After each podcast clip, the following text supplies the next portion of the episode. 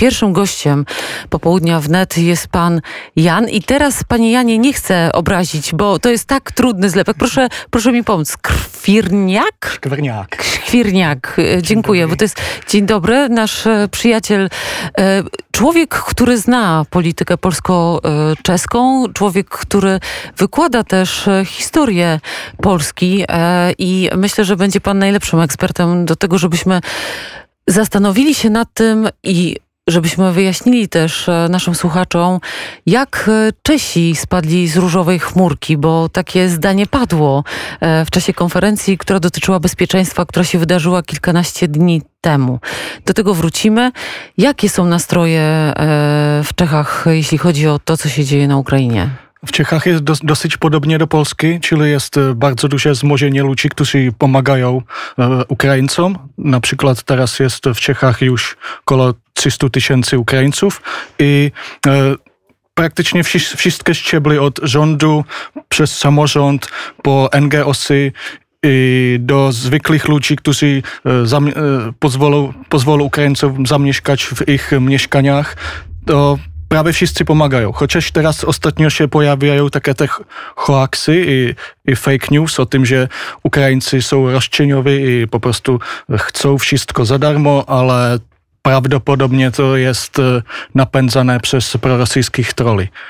I e, Czechy pomagają Ukraińcom y, dosyć wyraźnie w y, eksportu broni na Ukrainie. Najpierw w lutym, w lutym eksportowano y, amunicję, przede wszystkim pociski art, art, artyleryjskie, jakieś granaty i teraz na początku kwietnia dostarczono na Ukrainę rzekomo 40 czołgów T-72 i, i po, boja, pojazdy piechoty BWP, BMP.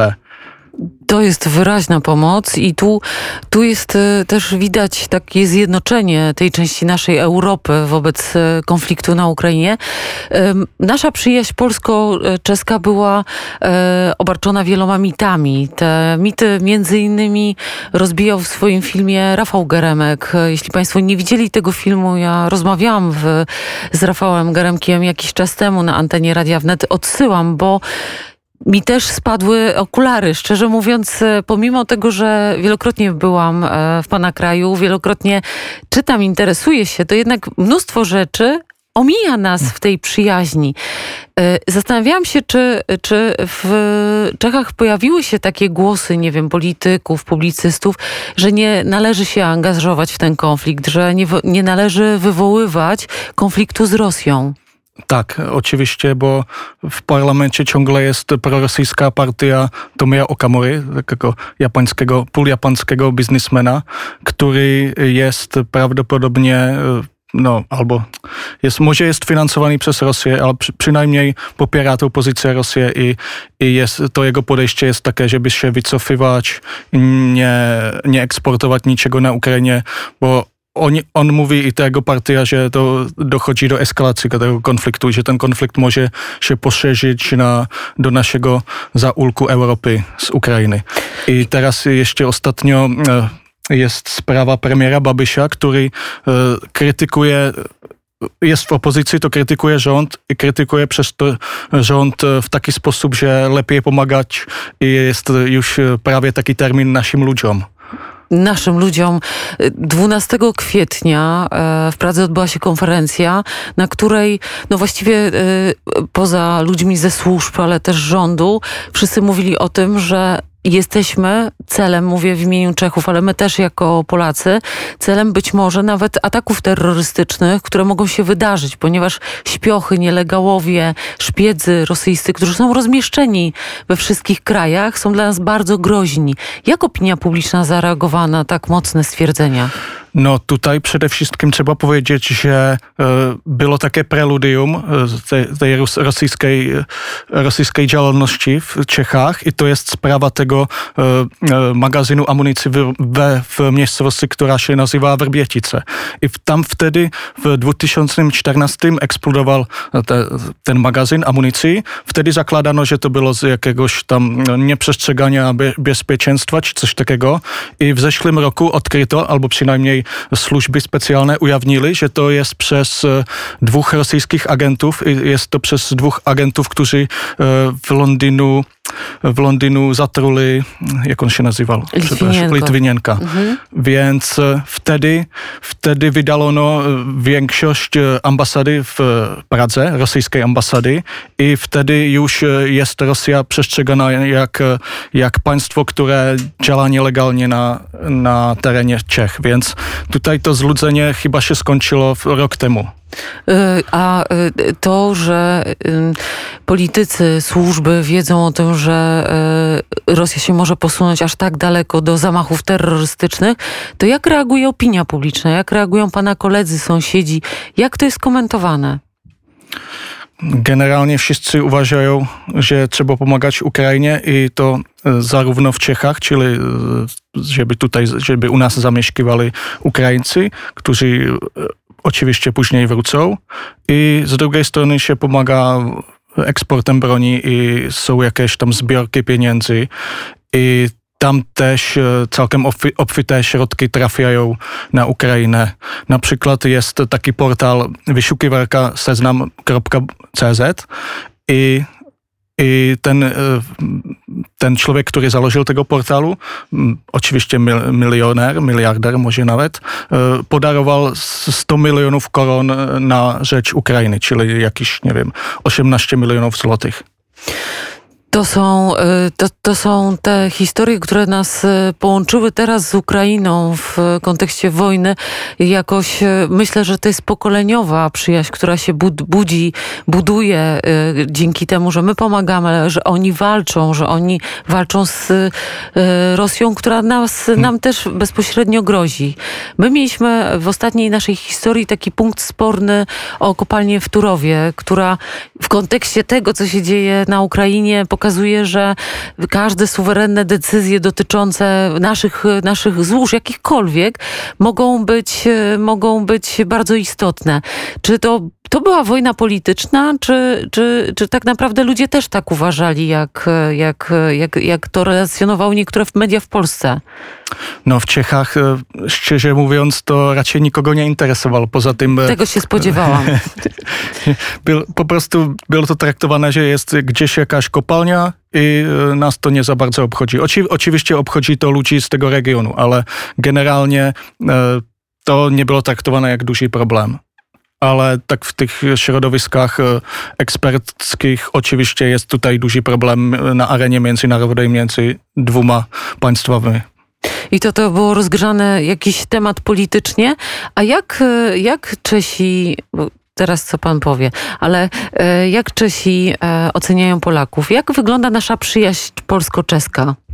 No, poprawia się. Tam z czeskiej strony zawsze był taki stereotyp Polaków, e, że to taki zacofany kraj, który jest e, e, w dużej mierze agrarny. Jest tutaj duża rola Kościoła katolickiego, co jest w Czechach odbierane no, nie, nie, nie najlepiej. I teraz to się poprawia przez przede wszystkim ruch turystyczny. I przez to, że Polska się w ostatnich e, latach, no już 10 e, latach, bardzo szybko rozwija, co jest bardzo dobrze uważane w Czechach, są, jest budowa autostrad, bardzo szybka w porównaniu z budową autostrad w Czechach. Oczywiście był też taki temat, że w Czechach są e, dane komórkowe, e, internet w komórce jest bardzo drogi i w Polsce jest tanio. Więc e, Czesi powoli dostrzegają, że Polska jest takim zwykłym europejskim normalnym krajem, który oczywiście ma jakieś tam swoje bolączki, ma swoje problemy, ale ale coraz więcej Czesi już nie, nie uważają, że to jest zacofany kraj, że jest to. Jak wyglądają media w Czechach? Bo y, tam, y, o ile pamiętam, y, były też inwestycje duże rosyjskie w kapitałów media w Europie. Nie wiem, czy spotkało to Czechów, czy tylko poza, powiedział pan o partii, która jest prorosyjska wprost, ale jak wyglądają media? Czy są spójne w przekazach dotyczących Ukrainy? Czy widać jest jednak wpływ wpływ agentury rosyjskiej? Nie, nie ma dużego wpływu. i większość mediów kiedyś należało do německých koncernów, teraz są wykupione przez českých oligarchów, ale generalnie nikt z nich nie jest wprost albo przynajmniej trochę prorosyjski, więc ten przekaz jest mniej więcej taki, że popieramy Ukrainę. Jaki, e, jaki, jakie największe zagrożenia energetyczne mogą spotkać Pana kraj? Bo to, co spotkało Polskę, czyli wczoraj zostały zakręcone kurki z gazem, e, gaz do Polski ze strony Rosji już e, nie płynie. Jesteśmy w czasie, kiedy prowadzimy cały czas politykę zamykania jednak kopalni ze względu na Zielony Ład, który w kontekście wybuchu wojny na Ukrainie staje się no już trochę w tej chwili chyba odległą przyszłością, ale tu są przepisy i pewne rzeczy nas nie ominą. Jak wygląda to u Czechów? U nas e, e, gaz jest w podobnym stopniu, w podobnym stopniu jesteśmy zależni od Rosji, więc ten problem tutaj też może być. I co do, co do e, produkcji energii, u nas mamy dwóch elektrowni jądrowych, więc tutaj chyba jedna trzecia albo jedna polowa tego pochodzi po prostu z e, elektrowni jądrowych. Teraz e, są plany, że balany e, rozbudowy tych elektrowni, ale to będzie trwało bardzo długo. Oczywiście te, teraz są pomysły, żeby, żeby stawiać na takie te małe reaktory. To jest rozwiązanie, które w Polsce też być może się pojawi. My pracujemy nad tym rozwiązaniem, jeśli chodzi o elektrownię jądrową już od lat. Pojawia się jakaś wizja, że w końcu zrealizujemy tą dużą inwestycję. Ale na koniec pana chciałam zapytać, bo skoro zna pan trochę Polaków, zna pan trochę historię Polski, to w czym Polacy są wie pan, my po prostu potrzebujemy też tego potwierdzenia. Co w historii Polski jest najbardziej fascynujące?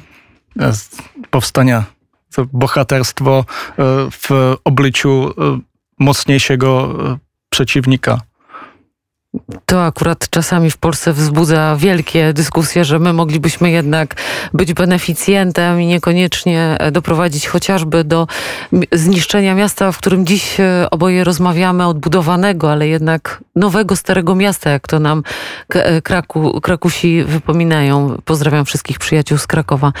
E, bardzo serdecznie dziękuję za wizytę w Radiu Wnet. To pierwsza wizyta w naszym radiu? Tak. Na pewno nie ostatnia. I teraz znowu będziemy robić kurs z wymawiania pana nazwiska, bo to jest dla mnie potwornie stresujące. Pan Jan Skwierniak. Szkwierniak. Szkwierniak. Szkwierniak. Wszystkiego dobrego, bardzo serdecznie dziękuję. To dziękuję.